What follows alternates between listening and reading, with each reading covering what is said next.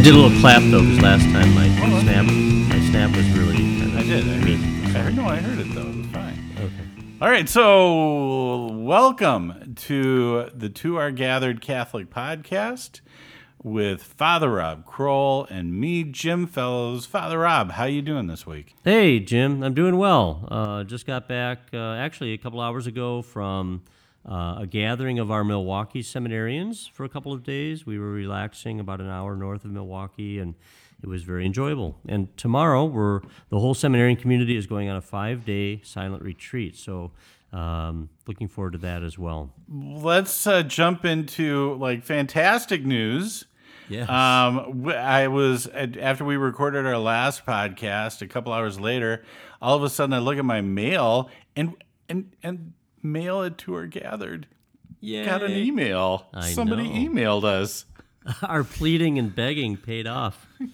So, so this is, uh, and then uh, you know, I shared it with you, and I'm like, gosh, this is gonna be so exciting that we're gonna be able to answer this on the air, and and people will know that we actually like take their, and then you go ahead and just you know send an email off and answer the whole question like right there. Well, this is the wife of a childhood friend of mine, and I witnessed their wedding. So, I mean, there is a connection. You know, it wasn't totally random, but we're still grateful that Caroline sent us an email. Well, and we're going to pretend that she hasn't heard the answer already. So we're going to share this question with everybody. So let's read. I'm going to read the email from Okay. Caroline.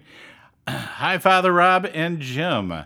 Thank you for your podcast. I appreciate that you both are able to bring some humor to the podcast. It's nice to hear a priest with a good sense of humor, it makes him more human. Which is, you know, we've been working on your humanity. So that's cool. And my humor. My well, no, you're fine. My question: Our bishop, shout out to Bishop Donald Hying of Madison, Wisconsin, talks a lot about the kerygma. Aside from being a very cool sounding word, can you explain what the kerygma is, and why don't we just use the term gospel or message from God? Thank you, Caroline. Mm-hmm. Yes, and thank you, Caroline, for that wonderful question. Yeah, kerygma is kind of a word that I think most Catholics don't hear very often. Uh, I'm glad the bishop uses it. It's one that we certainly uh, learn if you, if you do some theology studies, you come across it quite regularly, and it's actually um, it's spelled K E R Y G M A, kerygma, and um, it uh, comes from the Greek word for proclamation and it basically refers to like the essential and initial gospel proclamation when the when the apostles went out and were commissioned by Jesus to go proclaim the word they they talked mostly about his life death and resurrection so we can kind of talk about the kerygma as the core of the Christian message, and then everything else that's you know kind of developed over the last two thousand years has flowed from this core Christian message. So that's essentially what kerygma is. I think the reason we don't like it's not simply synonymous with gospel because we usually use the word gospel to refer to one of the four gospels, one of the four written accounts by Matthew, Mark, Luke, and John, and then of course the gospel uh, is a whole long narrative. Uh, the the kerygma is kind of this core message within the gospel, and um, yeah, and message from God is a bit too vague. Kerygma is more specific than that. So, anyway, well, it'd be nice if you know other priests would explain that when they use those terms. I know. That'd I be know. really but now, cool. now it's something that Caroline or any of our listeners can um, pull out at a cocktail party to impress people. Yep. So well done. Good answer. I like it. All right. Um, we also got a text with a question after the reconciliation podcast. So Okay. apparently that was a pretty popular one. Mm-hmm. Um, so uh, then I'm going to see if I can. I'm going to paraphrase her question. Uh, she ref- she doesn't want to be named. Um, although um, I just gendered her, so people will probably guess who it is. No, that's not that's not the case at all. So we know she's at least part of ha- one half of the world's Um, yes, population. she's somewhere in the. Um, So her question basically is, um, if she has um, the if if she has facts about this is a question about gossiping and whether You had talked about uh, gossiping in the, the reconciliation podcast, and uh, if she knows, hypothetically speaking, if she knows about a couple that the husband cheated on his wife three times and then uh, they got divorced because of it. And if somebody else comes to her, the unnamed person, and says, "Hey, wh- why why do you think those guys got divorced?" and she shares the facts, is that uh, is that something that should be uh, confessed in uh, confession? Is that a sin? Right. Yeah. And I guess, you know, my initial response would be that part of the answer depends on context. Uh, who is this person? You know, do they have a right to know uh, this information?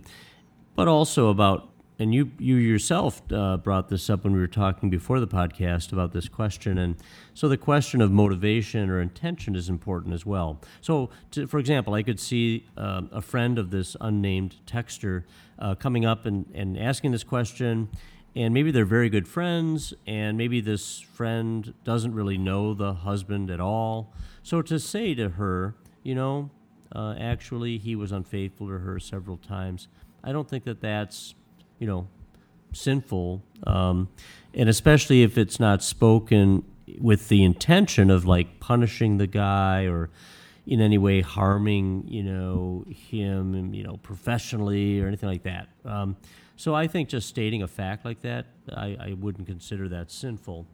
But um, but you know, and you said, well, why don't you? What, what was your thoughts? You had some thoughts on this as well. Well, I think I think the whole intention thing is the critical thing about this, and and if it's if your intention is to hurt somebody with what you're saying, and you've talked about that before, um, if your whole intention is to cause damage to somebody, um, then then that's absolutely something that that uh, you know that that should be something that's brought to confession. Right. Um, if you're trying to, you know, give somebody a heads up and be like, you know, here's what happened, and maybe you shouldn't date this guy because this is history. Um, maybe not so much. I guess my point would be in, in my in my history going to confession. Um, if it's if I'm on the fence about something, I'm just going to mention it and then just be like, you know, uh, just it's like, oh, by the way, I, I don't know if this falls if this qualifies uh, for uh, venial sin or whatever the case may be. But um, the, this is what I'd like to confess, and, and I, I'm kind of struggling with it. Yeah, I think that's a really good principle. I mean, as a as a priest now for many years, who's heard many many confessions, I think uh, you know once in a while somebody will just say, "Father, I'm not sure this is a sin," and they'll a- and they'll ask, and then we can kind of talk about it together. So yeah, You're never when in- offended by that. No, oh gosh, no. I think it's a sign of real maturity. So, whenever in doubt, uh, ask the priest. You know what he thinks, and he'll tell you whether. Because there are certainly times when people think they've sinned when they really haven't, and that's helpful to clarify with them. But there may be times too that a person isn't sure, and then after having a conversation with the priest, they, you know, it's like, okay, we both kind of realize that there, there's at least some element of sin here. So, no, it can be something discerned together with the priest. And there have been there, there's not a lot of times, but there's been uh, at least one time that I remember uh, when I brought something to confession, and we got done with confession. And the priest looked at me and he said, "Don't ever bring that to confession again, because you were not doing anything wrong. Mm-hmm. And and you may feel bad about that, and you may feel like people are making you feel bad about it, but you are not committing a sin. And and please don't bring this into confession again." Right. Right. So that was interesting. Yeah, yeah. No, that's good. That's good. So right. shall, shall we move on to our topic? Yeah, let's let's let's move that direction. All right. Um, today uh, we plan on talking about another sacrament. We're cu- when we run out of sacraments, what are we going to talk about? Um, we'll figure something out. Are, are there more possible sacraments that could Maybe we along? could. Well, we could we could propose a new sacrament, an eighth an eighth sacrament, Uh, something, you know, we could get another, just enough to fill our podcast. That or we could talk about sacramentals. Well, that, Oh, you know, you know, yeah. All right. Yeah. Anyway, So, um, what sa- what sacrament are we going to talk about? The Eucharist. You were going to say that, and I jumped right in. that's okay. That's okay. Um, it's it's uh, the source and summit of our Catholic faith, according to the Catechism, and and so yes, it's a very important sacrament, and we're happy to be able to spend some time exploring it today. Um, where should we start? I think you should start us off, Father, All and, right. and uh, uh, go over some of the notes that you've put put together on this whole thing. Okay. I'm Well- limiting you to 90 seconds. Oh, gosh, thanks a lot. I'm kidding. Um, well, even before looking at my notes, I think one of the things, you know, to maybe begin with, because it might connect with some of our listeners who are Catholic, is um, obviously we're all still in this COVID situation. And although Catholic churches are slowly, um, you know, returning to quote unquote normal, you know, many of us experienced uh, during the, the stay at home order that we couldn't go to Mass. You know, we were really blessed here at the seminary because a lot of our seminaries were locked down here. We had a bunch of priests here. So we, we had a, you know, wonderful Holy Week, uh, beautiful liturgies. I felt a little bit guilty because I knew lots of uh, family members and friends who uh, were deprived of the Eucharist for many weeks. And for some of them, that was a real source of hardship. So uh, that wasn't a good thing, but it, it might have been a good blessing in disguise in the sense that it helped people to recognize, you know, I really do value the Eucharist because when it's taken away from me, uh, I missed it. And um, we can kind of take it for granted maybe if we go every Sunday, or even some Catholics go daily, several times a week. So I think, um, yeah, this whole COVID experience has kind of highlighted for a lot of Catholics how much they really do value the Eucharist. However, the, the flip side is that um, there are some Catholics, I think, who, you know, once they got habituated during COVID to not going to church and just maybe watching it live stream, and then that might have kind of tailed off. You know, now they're not going back when they can, and so maybe maybe the COVID experience has kind of um, sifted a little bit the the chaff and the wheat, we might say. You know, like who are the the, the Catholics who really value this sacrament enough that when they were deprived of it, it hurt, and now they're going back to it with much joy, and then who were kind of the you know kind of more the lukewarm ones who maybe went occasionally or went out of cust- mere custom or because they're supposed to do this, you know, but maybe didn't really uh, see it as what it truly is and didn't value it, and so so now they're kind of uh, not going anymore. And you know, I think some of the priests that I know here in Milwaukee or or around Milwaukee have commented that uh, the churches aren't quite as full as they were before. So uh, well, in some cases they can't be. I mean, in Minnesota, it's still well, at like 25 oh yeah, okay. So right, it var- That's true. It varies from state to state. So um, yeah, so we'll see what happens in in 2021. I think hopefully we'll at least later in the year we should be able to uh, have a um, a more normal experience of Eucharist. But anyway, hope. You were saying, you know, what was the statistic that you uh, were telling me about? Uh, So- it's pretty pretty alarming. Yeah, the the thing about well, I mean, let's state for the record that it was the source and summit of the church, but um, the Catholic Church teaches what about the Eucharist, Father? What's the what's the dogmatic belief? Let's just Yeah. state it for the record. Do you have Okay. that in front of you? Do you have that memorized? I think I kind you of know quote it, it? even without my notes. Yeah. um, so basically, we as Catholics uh, believe that at every Mass, ordinary bread and wine, uh, which are not very special at all, are are actually transformed miraculously uh, into the very body and blood of Jesus Christ. Um, they they continue to look like and taste like bread and wine.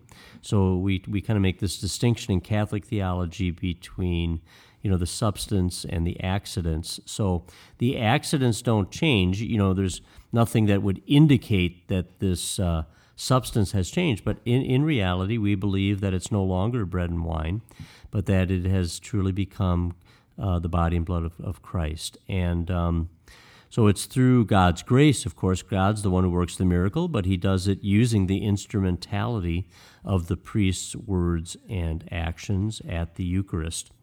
And um, yeah, so that's a pretty mind blowing thing when you think about it. Uh, It's and not symbolic. It's, it's- not a mere symbol, no. It's not a mere symbol of which is of- what our, of- our Protestant brothers and sisters right. It's not a reflection of what Christ did two thousand years ago.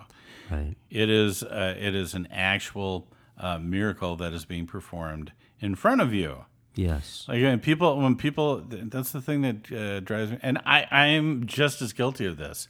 And, and people are like, you know, gosh, I just, if I could just get a miracle in my life, well, go to mass. Go to Mass. it's just right there. There's a miracle happening right in front of you. Right. Now- Exactly. Now, you say that this is what we believe. I would probably offer a slight modification on that is that this is what the Catholic Church teaches. Right. And that this is a dogmatic principle that's it's which means it's never going to change. Correct. That we absolutely believe that this is the body and blood of our Lord Jesus Christ up on the altar, and that's what we're receiving. That being said, um, uh, in a poll that was taken just in 2019, 26% of Catholics, active, regular church going Catholics, 26% of them actually believe that. While the rest of them think it's just a symbol. That there's no way that this could be happening. Yes, and and I th- you know and and uh, you know it, it gets I don't know how the question was phrased and we can you know parse uh, you know parse out the survey and all that but yes the the bottom line is that there are many Catholics for whom a mass I suppose is just a um, a quaint ritual or you know again it's maybe uh, still bread and wine just symbolizing you know bread the body and blood of christ or the last supper but but you're right there are a lot of catholics that don't um, accept and and it may not be that they're willfully rejecting it maybe they just were poorly catechized i don't know but Well, no, there's a good portion of them that are poorly catechized that didn't even Yeah. know that this was a dogma Right. of the Catholic Church. And I'm not trying to vilify anybody because I think we all, I'm not going to speak for you, I'll speak for me. I know that there have been portions of my life where I really struggled with this concept. And and it was like, well, really? And you know, this is you know, I, I was uh, uh, got my major in theology. I was working for the church, and I was still just struggling with the whole idea of that this is the actual presence of Christ um, in the host and and in in the wine, and uh, it, I had to work through it. It's it's Yeah. a it's a radical concept, It without a doubt. No, I mean it's surprising in a way that anybody would actually believe this because It it is. is. so. Um, yeah, it's it's in a sense. I mean, what what I find very paradoxical about the Eucharist is on the one hand, uh, it's there's a certain reason to it or a certain logic to it, and we can talk more about that. But like the fact that Jesus, on the eve of his death, when he's trying to find a way to keep us in union with him and communion with him, uh, it kind of makes sense that he would choose a sacred meal because you know the importance of meals in our life, our daily life, and also all the ways we celebrate things with food and drink. So that kind of makes sense Eh, you know, but then to say that, you know, this really is like not only the body and blood of Christ, but it is the representation or the reactualization in our midst 2,000 years later of the very sacrifice that occurred on Calvary. Like that one unique offering of his body and blood on the cross is being re uh, actualized throughout history at every single mass. It's it's being made present because you and I weren't there two thousand years ago to be at the cross. Like that's that is mind blowing, and and and it's like yeah, how could anybody really believe that? But this is this is the the source and summit of our Catholic faith, you know, and and there's other ways that we believe Jesus is present at Mass. You know, we believe, in fact, that there's four ways that Christ is present. He's present in the priest, who's there in persona Christi Capitis, in the in the presence of Christ the head. He's present in the gathered assembly, in the people. So people listening should know that that when they go to Mass, you know, they are also together the the presence of Christ at that worship. Um, he's present every time the scriptures are proclaimed. So if there anybody listening that is a lector at their church, that's a really important ministry and needs to be done well because as you proclaim the the readings, you are really the voice of Christ who's proclaiming through you.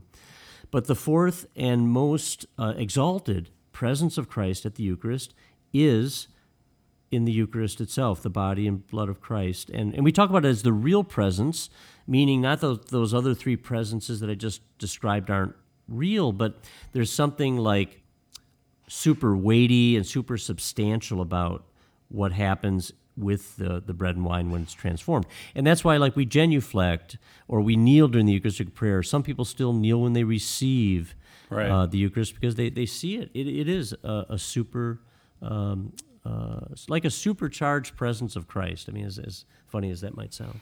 Uh, the the other thing that so it's like seventy some percent of Catholics, seventy four percent of Catholics don't believe in the real presence. Um, the other thing that cracks me up is um, that I have a lot of not just a few, but a lot of Protestant friends that are like, no, it's it's not real. It's it's uh, it's basically a cookie. It's it's it's a it's a representation of what Christ did two thousand years ago, and and but and they also in their next breath they'll be like, but we should be allowed to come up and receive Eucharist to the Catholic Church. Mm, yeah. And I'm like, but if you just think it's a cookie, what? And it's not a very good tasting cookie. Why? No. Why is this important to you? I think, and I think that the reason I'm going to answer my own question. I think that why it's important is that there is an inherent attraction to the presence of Christ in in both forms, in both species, and and and I think people are drawn to that. Period but it's uh, it's it's it's just a, it's a struggle for um, it, it's a struggle for me when I there's there's there's not a part of me that thinks that no one deserves to receive the Eucharist, and then on the flip side, um, th- I said no one deserves. Um, to receive the Eucharist, that it is a gift, and then on the flip side, it's like everybody deserves to, but they got to know what they're getting. Well, and I think you know you you and I Jim met at Demontreville, the Jesuit retreat house up in Minnesota, and when I was there, uh, occasionally there were Protestants that came on retreat and they were very welcome, but they were told that they couldn't receive the Eucharist at Mass, and once in a while they'd come into my office and ask why, and they'd be actually kind of like hurt by that. Yeah, they're offended. And they're right. Or saddened, you know, or both. And I had to explain to them that, you know, we're not trying to be snooty or exclusive here, but that, you know, within the Protestant world, you've got all these different denominations and they're used to having a Eucharistic sharing. So Lutherans, you know, going to Methodist churches or whatever. Um, you know, for them, if it is always symbolic, then yeah, like you were saying, it's not that big a deal. We all kind of believe it's a symbol, and let's just share in this kind of reenactment of the Last Supper together. But I think what I try to impress on them is for, for us as Catholics, because this is the most sacred thing we have, and because it isn't even enough just to believe that it's actually the body and blood of Christ, but in our Mass, in our Eucharistic prayer, we talk about being united with Francis, our Pope, and in my case in Milwaukee here, Jerome, our Bishop. And so there's a way in which um, it's not enough just to believe that the the bread and wine become the body and blood of Christ, but you're you're buying into the whole deal. You're saying, I believe everything that the Catholic Church professes. And so that's why we can't welcome non Catholics. It's not because we want them to feel excluded or marginalized. It's because there's a reality that we're professing. And unfortunately, at this point in our history, we are divided. We're not united in all the essentials. And so, you know, it would be kind of a kind of a sham to kind of pretend, you know, and paper over our differences by saying, oh, yeah, let's all just kind of share in this together. When really our, our belief, both in the Eucharist and in the, and in the other truths of Christianity, are, are quite divergent. And so um, that's really why it's, it's respecting, it's trying to respect what what the reality is. And I, and I know other, I know Protestants who totally get that and will not receive Sure.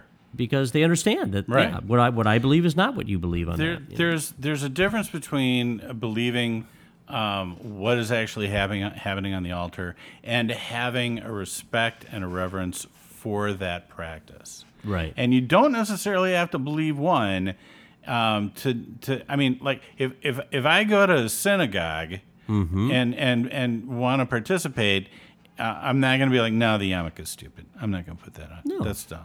You know, and I'm not going to demand to go and read the Torah. I'm going to go. I'm going to go with some reverence to this whole thing, Yes, and it. I'm not sharing their beliefs, but I will respect um, what their practices are and what they believe, right. and be and be reverent to that. And, and, and, and when we go to the, synagogue, we're, we're kind of uh, guests, right? We recognize that we're guests. And so we're very pleased to be there and we can participate to the extent that we can. But yeah, you know, a guest doesn't usually take over the place and demand, you know, everything. No, there's a sense of like I'm I'm an invited guest and I want to respect kind of the rules of the house, if you will.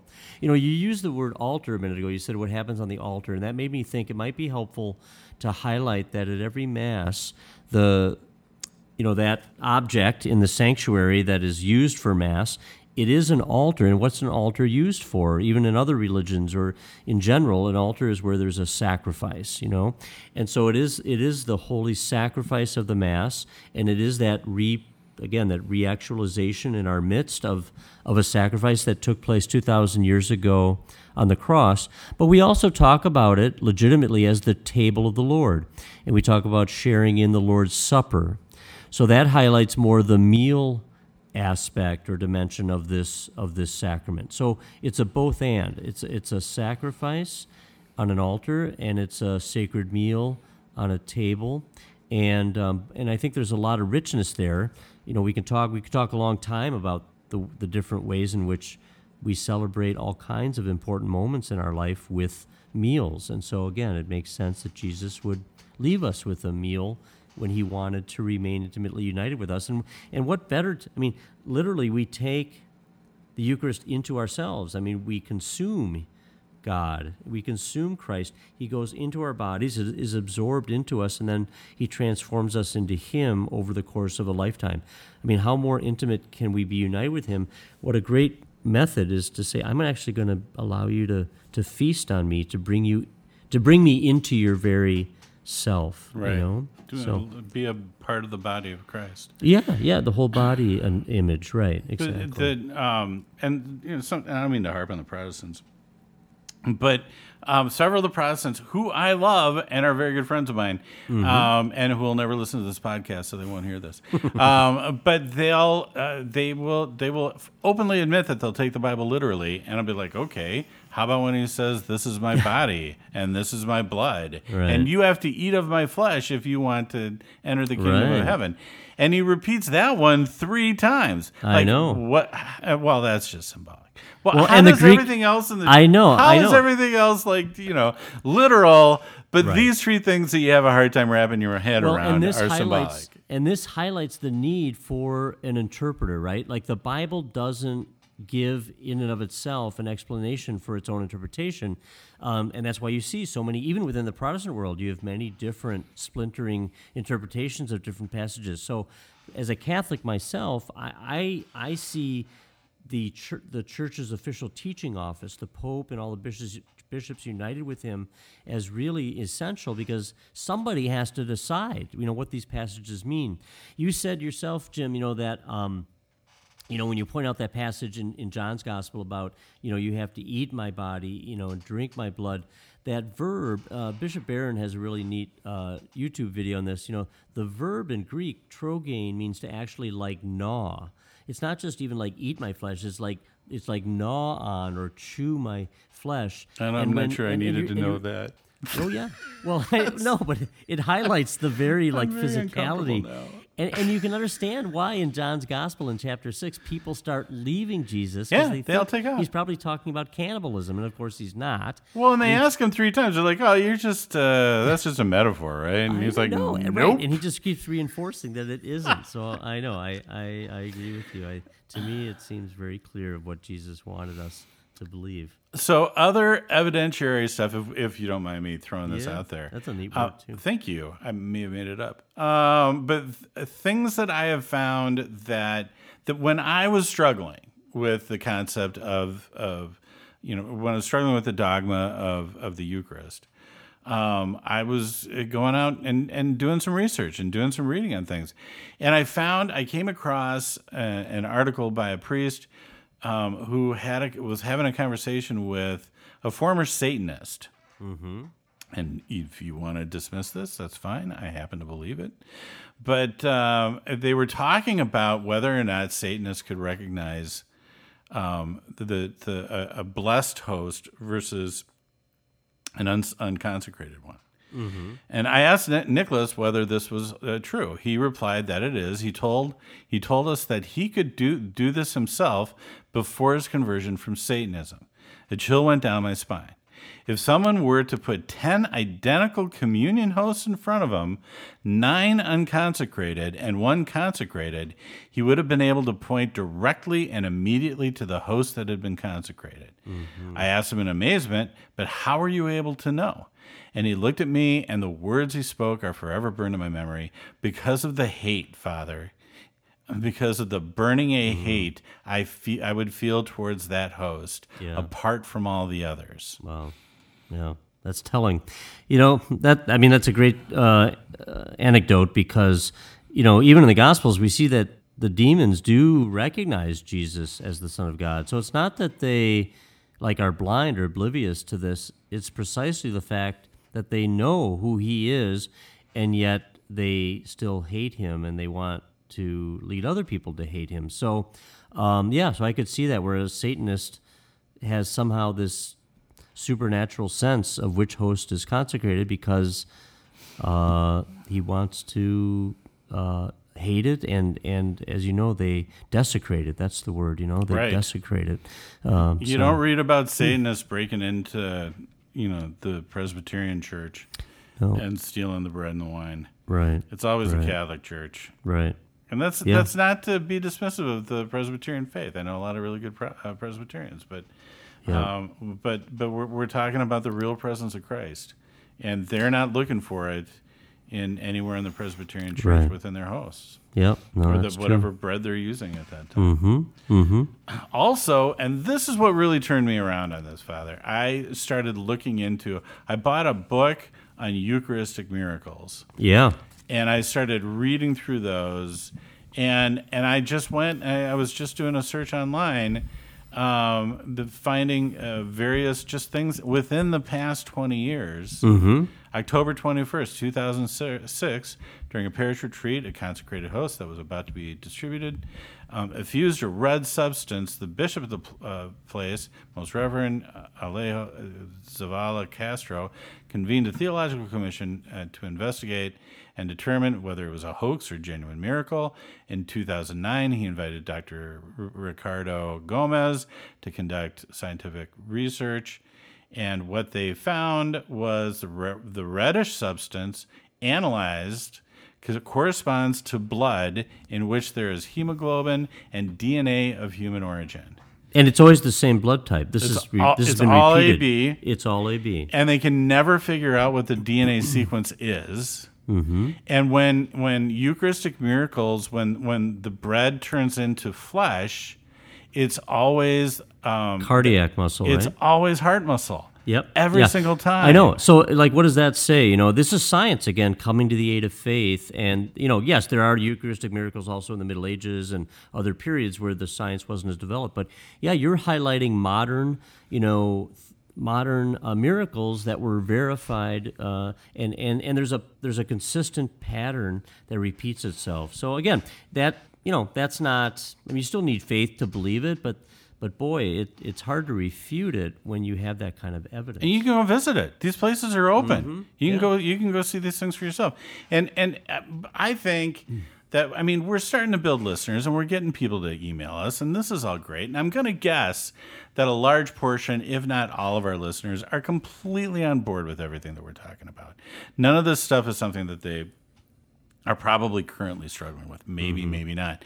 But what I would suggest is because if you know the fact that only 26% of Catholics um, believe in the real presence, if you fa- find any value in this conversation that Father Rob and I are having, maybe share this with a couple people that you know that are in the Catholic faith, but might be, uh, you know, a, a little, uh, a little less fervent, or um, Yeah. might be questioning this stuff. Totally. No, I mean, the, it- the best way to answer these questions is to go out and do the research like I did. And after Right. I did the research, after I spent some time in adoration, I was done. That's it. Yeah. I know that this is true. yep. And then on the flip side, then all of a sudden, like our responsibility becomes that much greater if we're going to receive, Yes. right? Oh, yeah. We have to be living the Eucharist out. I mean, we have to, first of all, approach the Eucharist, as we were saying earlier, with great reverence and kind of, I mean, when I say fear and trembling, I'm, I'm not saying literally like we should be cowering, but we should be approaching it with that kind of reverence as we do God Himself, because this is God Himself. It's the body and blood of Christ. It's it's the real presence of Jesus Christ, which means we want to receive it always worthily, and that means not with with especially major, serious, grave sin on our souls. Right. And I th- and I think you know we were talking about this before the podcast that throughout Catholic history there were periods up until fairly recently actually where most Catholics only went to actually receive the Eucharist uh, a few times a year. They went to Mass every week, but the reception of the Eucharist was something that was very rare. And of course, um, you know, older Catholics will tell you that before Vatican II, like in the 40s and 50s, um, there were long lines of uh, penitents going to confession before receiving a communion. The, the, the lines on Saturday were long. You know, today it's good that we've promoted daily Eucharist, regular Eucharist, uh, receiving it. That's awesome. But the danger is that we receive it, you know, kind of glibly and, and we don't uh, go to confession beforehand, and that's kind of spiritually dangerous. So we want to be receiving it reverently, and then we got to be living it out. If you're going to Mass every, every Sunday for an hour, getting the Eucharist, receiving the Eucharist, and then the rest of the week, you know, you're, you're sinning, uh, you know, at work and in your family. Um, that's not that's not good you know? I mean you're not living the eucharist. It's not a magic trick. You have to like willingly and consciously uh, live it out in your daily life. So as we i guess the way i like to say it sometimes is we receive the body of christ so that we can be the body of christ. We have to be living that out in daily life. And it's not a right. It's it's a gift Mm-hmm, mm-hmm. And and and it, once we start approaching it as like this is my right as a Catholic, um, I, I think that's we're heading down the wrong path at that yeah. point. Yeah, no, that's true. And and also, you know, you know, when we've talked about confession and, and things like that. Also, um, and then you can uh, tell me because uh, this doesn't get talked uh, about. Uh, nobody talks about um, uh, the the uh, spiritual communion and and and, right. and and offering there's a prayer that you can offer. If you don't feel worthy of going up to and, and, receive communion there's a prayer that you can offer. My jesus i believe that you are present in the most holy sacrament. I love you above all things and i desire mm-hmm. to receive you into my soul. Since i cannot at this moment receive you sacramentally come at least spiritually into my heart. I embrace you as if you were already there and unite myself wholly to you. Mm-hmm. Never permit permit me to be separated from you. Amen. Yeah, and a lot of Catholics have been praying either that prayer or something similar during this COVID time because they can't receive him, you know, actually. So they'll watch mass live streamed and then they'll say a prayer like that. And yeah, I mean, it's not obviously quite the same, but but the Lord appreciates the fact that we're desirous of Him, right? And and He can come he can give us grace however he chooses, right? Yep. So he's not dependent on the sacraments, but he knows that that we, because of who we are and our human nature, that we need these rituals and we need these like concrete things like water for baptism and and oil for anointing and bread and wine for the Eucharist. So you know, it's it's good that we can we can um, uh, be present in these participate in these rituals. But if we're prevented, either because we're you know, again, not able to go to church because of COVID, or were prevented because right now I have serious sin on my soul and I couldn't get to confession. Uh, we can still do that spiritual communion, which is which is valuable. Yep. Um, you know, one of the things I think I want to highlight too, Jim, as our time is maybe uh, winding down, is in addition to like reading the catechism and looking online for good articles about the Eucharist, I think uh, paying attention to some of the great saints of our tradition is really helpful. I mean, there have been a number of saints throughout the years that have had a huge devotion to the Eucharist, have written very eloquently about it. And again, you can find that if you if you just Google Catholic saints and the Eucharist. I know for me personally, there's a kind of a hero of mine, Father Walter Ciszek, a Jesuit who uh, spent uh, many years in Soviet labor camps in the Cold War. For three years, he was in solitary confinement, couldn't even celebrate Mass. When finally he was moved to these prison camps, you know, the prisoners would help him by smuggling in bread and wine, and then kind of clandestinely out at the work site, where when the when the guards weren't so, um, you know, like looking over their shoulder, Father Walter would actually celebrate mass on like a rock or just whatever they had, and um, and the workers would actually because at that time they couldn't eat before receiving the Eucharist, they would skip breakfast, and these are prisoners who are not treated well to begin with, but they would forego breakfast so that they could receive the Eucharist later in the day. I mean, it meant that much to them. And in, in this book that he wrote called He Leadeth Me, he just talks so movingly about what it was like as a priest to be able to celebrate Mass in those very uh, difficult uh, conditions and, and just how grateful he was that, in, in, you know, kind of in this remote you know, literally Siberian, you know, hinterland, he could bring the very presence of Jesus Christ to the people of God. So, anyway, sometimes I think we, um, unfortunately, in the West, we're so used to going to Mass so freely and having that liberty that the Eucharist maybe isn't as meaningful for us as it might be for those Catholics, you know, in China or North Korea or other, maybe certain Muslim countries where they're really persecuted more and where uh, it, it, they're really putting their lives literally on the line to go and receive the Eucharist. What was the name of the book again? Uh, it's called He Leadeth Me. He wrote it with a Jesuit named Father Dan Flaherty, but it's basically his autobiography. And there's another one called With God in Russia, but I prefer He Leadeth Me. It was written later. It was it was more the book. He himself said it's more the book he really meant to write, and it's kind of a spiritual distillation of all his experience um, uh, when he was in Russia. You had me read that book. I, I, okay. Well, I I recommend. You don't remember often. that? I guess I don't, but I rec- well, I recommend it to so many people. See, I I mean, listen to you. It's one of my. I'm happy to hear that. he asked me to do something. I, you know, I, usually do it. you usually emphasis on usually. I, I read the book 20 years ago Oh, when you were giving right. me a spiritual direction. You're like, you need to read this book, fellows, and I was like, all right. Ah, well, right. Okay. And it's a good book. Maybe that should be the thing that we like. Oh, I would I would love if that were the thing. Let's make Well, that I the thing think- that we like then. Okay. All Get- right, let's it- do it. It's uh, He Leadeth Me. Um, And the, what's and the, the, name of and the the, priest? the- yeah, the priest's name is Father Walter, and it's C I Z S E K. So a good Polish name. He's a Polish American. Uh, Father Just Walter like it's pronounced. Yes, indeed. And uh, We'll put a link. We'll put actually, I link to think I. I think I, I think I actually swapped the Z and the S. I think it's C I S Z E K. But anyway, No, he. uh, Um, we'll put a link in the in the description. Yeah, we'll put a, podcast. li- a link in it. Yeah, Good. we. Yeah, we will. You will. I'll, I'll pray that you put the right link in. How's that? How about a prayer, Father? What do you All right, let's do it. In the name of the Father, and the Son, and the Holy Spirit. Amen.